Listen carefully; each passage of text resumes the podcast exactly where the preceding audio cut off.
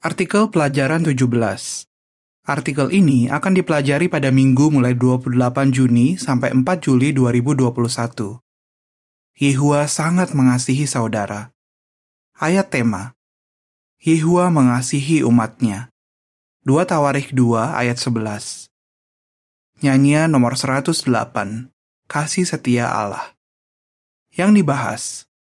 Beberapa saudara-saudari kita merasa tidak yakin bahwa Yehua mengasihi mereka. Di artikel ini, kita akan membahas mengapa kita bisa yakin bahwa Yehua mengasihi kita secara pribadi. Kita juga akan membahas apa yang bisa kita lakukan kalau kita tidak yakin bahwa Yehua mengasihi kita. Paragraf 1. Pertanyaan. Apa yang Yehua lihat dalam diri umatnya? Alkitab mengatakan bahwa Yehua mengasihi umatnya. 2 Tawarikh 2 ayat 11. Hal itu pasti membuat kita bahagia. Yehua melihat sifat-sifat baik kita, dan dia tahu bahwa kita bisa melakukan hal-hal yang menyenangkan dia. Karena itu, dia menarik kita untuk menjadi sahabatnya. Kalau kita tetap setia kepadanya, dia akan terus bersahabat dengan kita selamanya. Gambar untuk paragraf 1. Bapak kita yang di surga mengasihi setiap hambanya. Paragraf 2. Pertanyaan, mengapa beberapa saudara-saudari kita merasa tidak yakin bahwa Yehua mengasihi mereka? Ada yang mungkin mengatakan, saya tahu Yehua menyayangi umatnya secara keseluruhan, tapi bagaimana saya bisa yakin bahwa Yehua mengasihi saya secara pribadi? Apa yang mungkin membuat seseorang bertanya seperti itu? Oksana yang mengalami masa kecil yang buruk mengatakan, saya sangat bahagia waktu saya dibaptis dan mulai merintis. Tapi, 15 tahun kemudian, kenangan buruk tentang masa kecil saya mulai menghantui saya. Itu membuat saya merasa bahwa Yehua tidak berkenan kepada saya dan bahwa saya tidak layak dikasihi olehnya.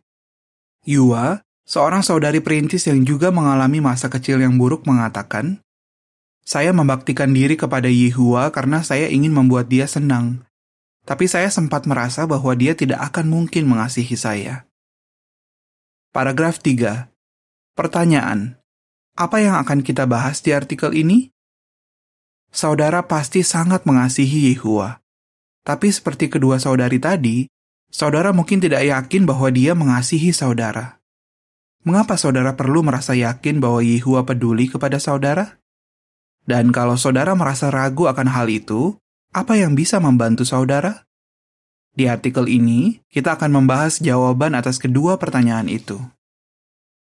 Meragukan kasih Yehua itu berbahaya. Paragraf 4. Pertanyaan. Mengapa meragukan kasih Yehua itu berbahaya? Kalau kita yakin bahwa Yehua mengasihi kita, kita akan tergerak untuk melayani dia dengan sepenuh hati meskipun kita menghadapi kesulitan. Sebaliknya, kalau kita ragu apakah Yehua memang peduli kepada kita, kekuatan kita akan terkuras. Amsal 24 ayat 10. Dan kalau kita kecil hati seperti itu, kita tidak akan bisa melawan serangan setan. Paragraf 5. Pertanyaan. Apa akibat yang dirasakan beberapa saudara-saudari yang meragukan kasih Yehua?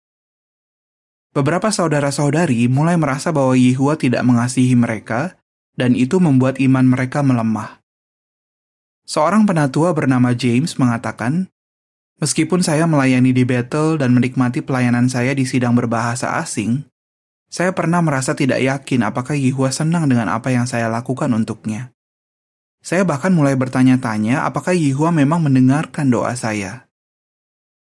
Eva yang juga melayani sepenuh waktu mengatakan, saya merasakan sendiri bahayanya meragukan kasih Yehua. Itu bisa memengaruhi semua hal yang kita lakukan dalam melayani Yehua. Kita jadi tidak bersemangat dan tidak bersuka cita lagi sewaktu melakukan hal-hal rohani. Michael, yang melayani sebagai perintis biasa dan penatua, mengatakan, kalau kita tidak percaya bahwa Allah peduli kepada kita, kita akan hanyut dan menjauh darinya. Paragraf 6. Pertanyaan. Kalau kita mulai meragukan kasih Allah, apa yang perlu kita lakukan? Pengalaman saudara-saudari tadi menunjukkan bahwa perasaan ragu bisa melemahkan iman kita. Jadi, kalau kita mulai meragukan kasih Allah, apa yang perlu kita lakukan? kita harus segera menyingkirkan keraguan itu. Mintalah bantuan Yehua agar saudara bisa mengatasi keraguan saudara dan merasakan kedamaian dari Allah yang bisa menjaga hati dan pikiran saudara. Filipi 4 ayat 6 dan 7 Dan ingatlah, saudara tidak sendirian. Ada saudara-saudari lain yang juga berjuang mengatasi perasaan itu. Bahkan di masa lalu, ada juga hamba-hamba Yehua yang merasa seperti itu. Sekarang, mari kita bahas apa yang bisa kita pelajari dari teladan Rasul Paulus. Pelajaran dari teladan Paulus. Paragraf 7. Pertanyaan. Masalah apa saja yang Paulus hadapi? Apakah saudara pernah merasa kewalahan karena harus menjalankan begitu banyak tanggung jawab? Kalau ya, saudara pasti bisa memahami apa yang Paulus rasakan. Dia bukan hanya memikirkan satu sidang jemaat, tapi semua sidang jemaat. 2 Korintus 11 ayat 23 sampai 28. Apakah saudara mengalami masalah kesehatan yang membuat saudara tidak bersuka cita? Dulu Paulus menderita karena duri dalam daging yang terus mengganggunya. Bisa jadi, duri itu adalah masalah kesehatan, dan dia ingin sekali terbebas dari masalah itu. 2 Korintus 12 ayat 7 sampai 10. Apakah saudara kadang merasa kecil hati karena ketidaksempurnaan saudara? Paulus juga pernah merasa seperti itu. Dia mengatakan bahwa dirinya sengsara sekali karena harus terus berjuang melawan keinginan yang salah. Roma 7 ayat 21 sampai 24. Paragraf 8. Pertanyaan. Mengapa Paulus bisa tetap melayani Yehua meski menghadapi berbagai masalah? Paulus bisa tetap melayani Yehua dengan setia meskipun harus menghadapi berbagai masalah, termasuk masalah karena ketidaksempurnaannya. Dia bisa tetap setia karena dia sangat beriman pada tebusan. Dia mengetahui janji Yesus bahwa setiap orang yang beriman kepada Yesus akan mendapat kehidupan abadi. Yohanes 3 ayat 16 Paulus termasuk di antara orang-orang yang beriman pada korban tebusan Yesus. Dia yakin bahwa Yehua mau mengampuni orang yang benar-benar bertobat, sekalipun orang itu melakukan dosa yang serius. Paragraf 9. Pertanyaan. Apa yang bisa kita pelajari dari kata-kata Paulus di Galatia 2 ayat 20? Galatia 2 ayat 20 mengatakan, Saya dipaku di tiang bersama Kristus. Maka yang hidup bukan saya lagi, tapi Kristus yang hidup dalam diri saya. Saya menjalani hidup yang sekarang ini sesuai dengan iman kepada Putra Allah yang mengasihi saya dan mengorbankan dirinya bagi saya. Paulus juga bisa melayani dengan setia karena dia yakin bahwa Allah sangat mengasihi dia. Dia bisa yakin akan hal itu karena dia tahu bahwa Allah telah mengutus Yesus untuk mati bagi dirinya. Perhatikan apa yang Paulus katakan. Putra Allah mengasihi saya dan mengorbankan dirinya bagi saya. Paulus tidak pernah merasa bahwa dia tidak layak dikasihi Allah. Dia tidak pernah berpikir, saya tahu saudara-saudara saya layak dikasihi Yehua, tapi Yehua tidak akan pernah mengasihi saya. Paulus mengatakan kepada sidang di Roma Kristus mati untuk kita, sementara kita masih berbuat dosa. Roma 5 ayat 8 Ya, Allah mengasihi setiap hambanya tanpa terkecuali. Paragraf 10. Pertanyaan. Apa yang kita pelajari dari Roma 8 ayat 38 dan 39? Roma 8 ayat 38 dan 39 mengatakan, Saya yakin bahwa kematian atau kehidupan, malaikat atau pemerintah, hal-hal yang ada sekarang atau yang ada nanti, atau kuasa, atau hal-hal yang ada di atas atau di bawah, atau ciptaan mana pun, tidak akan bisa memisahkan kita dari kasih Allah yang nyata melalui Kristus Yesus Tuhan kita. Paulus benar-benar yakin bahwa kasih Allah sangat luar biasa. Dia menulis bahwa tidak ada yang bisa memisahkan kita dari kasih Allah. Dia juga tahu bahwa Yehua dulu sangat bersabar dengan bangsa Israel dan dia tahu bahwa Yehua telah menunjukkan belas kasihan kepadanya. Dengan kata lain, inilah kesimpulan Paulus. Karena Yehua telah mengutus putranya untuk mati bagi saya, saya tidak boleh ragu bahwa dia mengasihi saya. Paragraf 11. Pertanyaan. Meskipun dulu Paulus melakukan hal-hal buruk, seperti yang disebutkan di 1 Timotius 1 ayat 12 15, mengapa dia bisa yakin bahwa Yehua mengasihi dia?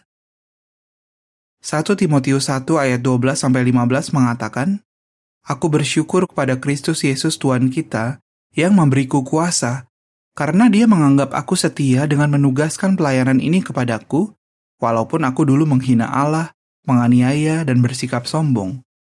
Aku mendapat belas kasihan karena aku melakukan semua itu tanpa pengetahuan dan iman. Kebaikan hati yang luar biasa dari Tuhan kita dilimpahkan kepadaku bersama dengan iman dan kasih yang berasal dari Kristus Yesus. Kata-kata berikut ini bisa dipercaya dan patut diterima sepenuhnya. Kristus Yesus datang ke dunia untuk menyelamatkan orang-orang berdosa. Di antara mereka, akulah yang paling berdosa. Kadang Paulus mungkin merasa bersalah sewaktu memikirkan hal-hal buruk yang pernah dia lakukan di masa lalu. Sebelum menjadi pengikut Yesus, Paulus menganiaya orang Kristen di berbagai kota, dia memenjarakan beberapa dari mereka, dan dia menyetujui keputusan untuk menghukum mati beberapa orang Kristen lainnya. Karena itulah dia menyebut dirinya sebagai orang yang paling berdosa. Apakah saudara bisa membayangkan perasaan Paulus kalau dia bertemu dengan seorang anak muda Kristen yang orang tuanya dihukum mati atas persetujuan Paulus? Paulus pasti sangat menyesali kesalahannya, tapi dia tahu bahwa dia tidak bisa mengubah masa lalu. Dia percaya bahwa Kristus mati untuk dirinya, dan dia dengan yakin mengatakan, "Saya bisa seperti sekarang karena kebaikan hati Allah yang luar biasa." 1 Korintus 15 ayat 3 dan 10. Apa pelajarannya? Saudara perlu yakin akan hal ini. Kristus mati bagi saudara sehingga saudara bisa bersahabat akrab dengan Yehua. Allah tidak pernah mengingat-ingat kesalahan kita di masa lalu, tidak soal pada saat itu kita sudah menjadi saksi Yehua atau belum. Bagi Allah, yang penting adalah apa yang kita lakukan sekarang dan di masa depan. Gambar untuk paragraf 11. Allah tidak pernah mengingat-ingat kesalahan kita di masa lalu. Bagi Allah, yang penting adalah apa yang kita lakukan sekarang dan di masa depan. Berikut ini adalah keterangan untuk gambar yang dibahas bersama paragraf 11. Sebelum menjadi pengikut Yesus, Paulus memenjarakan banyak orang Kristen. Tapi setelah dia memahami apa yang telah Yesus lakukan untuknya, dia pun berubah. Dia menjadi orang Kristen dan selalu menguatkan saudara-saudarinya. Bisa jadi, beberapa dari mereka adalah anggota keluarga dari orang-orang yang dulu dia aniaya. Paragraf 12. Pertanyaan. Kalau kita merasa tidak berharga dan tidak layak dikasihi, Bagaimana kata-kata di 1 Yohanes 3 ayat 19 dan 20 bisa membantu kita? 1 Yohanes 3 ayat 19 dan 20 mengatakan, Dengan begitu, kita tahu bahwa kita ada di pihak kebenaran, dan kita akan meyakinkan hati kita bahwa Allah mengasihi kita, kalaupun hati kita membuat kita merasa bersalah dalam hal apa pun, karena Allah lebih besar daripada hati kita dan tahu segala sesuatu. Sewaktu saudara memikirkan pengorbanan Yesus untuk menebus saudara, saudara mungkin berpikir, "Saya tidak layak mendapat hadiah yang berharga ini." Apa yang mungkin membuat saudara merasa seperti itu? Hati kita yang tidak sempurna mungkin menipu kita dan membuat kita merasa tidak berharga dan tidak layak dikasihi. Kalau kita merasa seperti itu, kita perlu ingat bahwa Allah lebih besar daripada hati kita. Kita harus meyakinkan diri sendiri bahwa Bapa kita yang di surga sangat mengasihi kita dan mau mengampuni kita. Agar kita bisa lebih yakin akan hal itu, kita harus rutin mempelajari firman-Nya, berdoa, dan bergaul dengan hamba-hambanya. Mengapa semua hal itu sangat penting? Pentingnya pelajaran Alkitab, doa, dan pergaulan. Paragraf 13. Pertanyaan. Mengapa kita perlu mempelajari firman Allah? Pelajarilah firman Allah setiap hari. Saudara perlu membaca dan merenungkan firman Allah setiap hari. Mengapa? Karena Alkitab bisa membantu saudara semakin mengenal sifat-sifat Yehua. Dengan begitu, saudara akan menyadari bahwa Yehua benar-benar mengasihi saudara. Selain itu, Alkitab bisa membantu saudara untuk meluruskan cara berpikir dan perasaan saudara yang negatif. Kevin, seorang penatua yang pernah berjuang melawan perasaan tidak berharga, mengatakan, Sewaktu saya membaca dan merenungkan Mazmur 103, saya bisa membuang pikiran saya yang negatif dan memahami bagaimana Yehua memandang saya. Eva yang disebutkan sebelumnya mengatakan, setiap malam saya merenungkan perasaan dan pikiran Yehua. Itu memperkuat iman saya dan membuat saya merasa damai. Berikut ini adalah keterangan tambahan. Manfaat yang mereka rasakan karena mempelajari Alkitab. Sewaktu saya sedang berkonsentrasi mempelajari Alkitab, saya jadi lebih memikirkan Yehua dan orang lain, bukan diri sendiri. Michael. Saya berupaya membaca Alkitab secara rutin. Itu membantu saya agar tidak berpikir negatif. Walaupun kadang saya kurang bersemangat membaca atau mempelajari Alkitab, saya tetap berupaya melakukannya.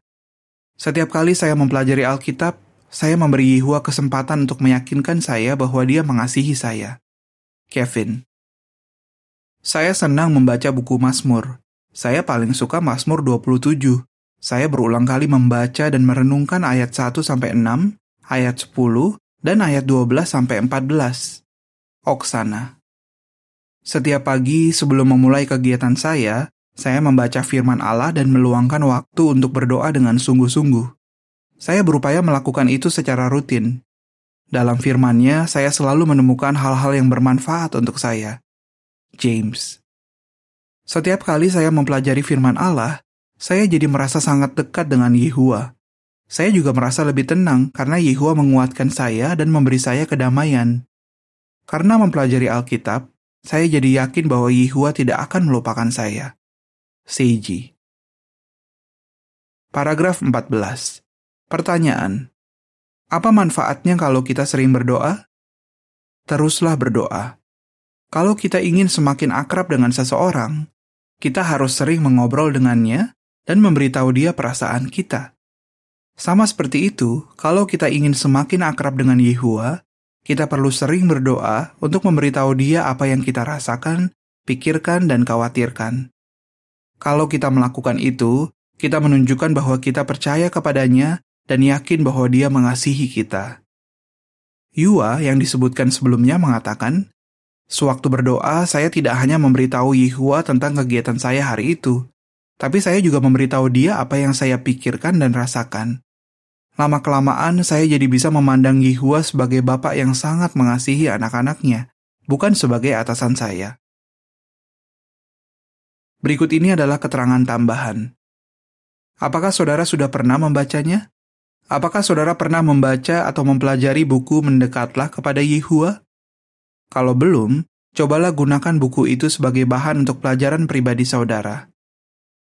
Seorang saudari dari California, Amerika Serikat mengatakan, setelah membaca dan merenungkan buku ini, saya jadi lebih bahagia dan lebih akrab dengan Bapak kita yang di surga. Sekarang saya merasa bahwa Yehua adalah sahabat saya. Saya sangat mengasihi Yehua dan saya tahu bahwa salah satu alasan saya bisa merasa seperti itu adalah karena membaca buku ini. Paragraf 15. Pertanyaan. Bagaimana Yehua menunjukkan bahwa dia peduli kepada kita? Bergaullah dengan saudara-saudari. Yehua menunjukkan bahwa dia peduli kepada kita dengan memberi kita saudara-saudari di sidang yang menyayangi kita pada setiap waktu. Amsal 17 ayat 17 mereka adalah hadiah dari Yehua. Dalam suratnya kepada saudara-saudari di Kolose, Paulus menyebutkan beberapa rekan seimannya yang selalu mendukung dia. Dia menyebut mereka sebagai sumber penghiburan. Kolose 4 ayat 10 dan 11. Bahkan Yesus pun membutuhkan dukungan dari teman-temannya, baik yang di surga maupun yang di bumi. Dan dia sangat bersyukur atas dukungan mereka. Paragraf 16. Pertanyaan. Mengapa persahabatan yang akrab dengan saudara-saudari bisa membuat kita lebih akrab dengan Yehua? Apakah saudara mau meminta bantuan dari saudara-saudari di sidang? Atau kalau mereka menawarkan bantuan, apakah saudara mau menerimanya? Kalau kita menceritakan kekhawatiran kita kepada seorang rekan seiman yang matang, itu tidak berarti iman kita lemah. Itu justru akan melindungi kita. James yang disebutkan sebelumnya mengatakan, saya bersahabat akrab dengan saudara-saudari yang matang, dan itu sangat membantu saya. Waktu saya merasa tertekan karena pikiran-pikiran yang negatif, sahabat-sahabat saya itu mendengarkan saya dengan sabar dan mengingatkan saya bahwa mereka menyayangi saya. Saya jadi bisa merasakan bahwa Yehua mengasihi dan memedulikan saya. Ya, persahabatan yang akrab dengan saudara-saudari memang sangat penting. Tetaplah berada dalam naungan kasih Yehua. Paragraf 17-18 Pertanyaan Siapa yang harus kita dengarkan dan mengapa? Setan ingin agar kita berhenti berjuang untuk melakukan apa yang benar. Dia ingin kita berpikir bahwa Yehua tidak mengasihi kita dan bahwa kita tidak layak diselamatkan. Tapi seperti yang telah kita bahas, itu sama sekali tidak benar. Yehua sangat mengasihi saudara. Baginya, saudara sangat berharga. Kalau saudara menaati dia, saudara akan tetap berada dalam naungan kasihnya untuk selama-lamanya, sama seperti Yesus. Yohanes 15 ayat 10 Jadi, jangan dengarkan setan, dan jangan biarkan perasaan negatif terus ada dalam hati saudara. Sebaliknya, dengarkanlah Yehua. Dia selalu melihat hal-hal baik dalam diri kita. Dan yakinlah bahwa Yehua mengasihi umatnya, termasuk saudara. Apa jawaban saudara? Mengapa meragukan kasih Yehua itu berbahaya? Apa yang bisa kita pelajari dari contoh Paulus dan beberapa hamba Yehua di zaman kita? Mengapa pelajaran Alkitab, doa, dan pergaulan sangat penting? Nyanyian nomor 141 Karunia kehidupan yang bernilai. Akhir artikel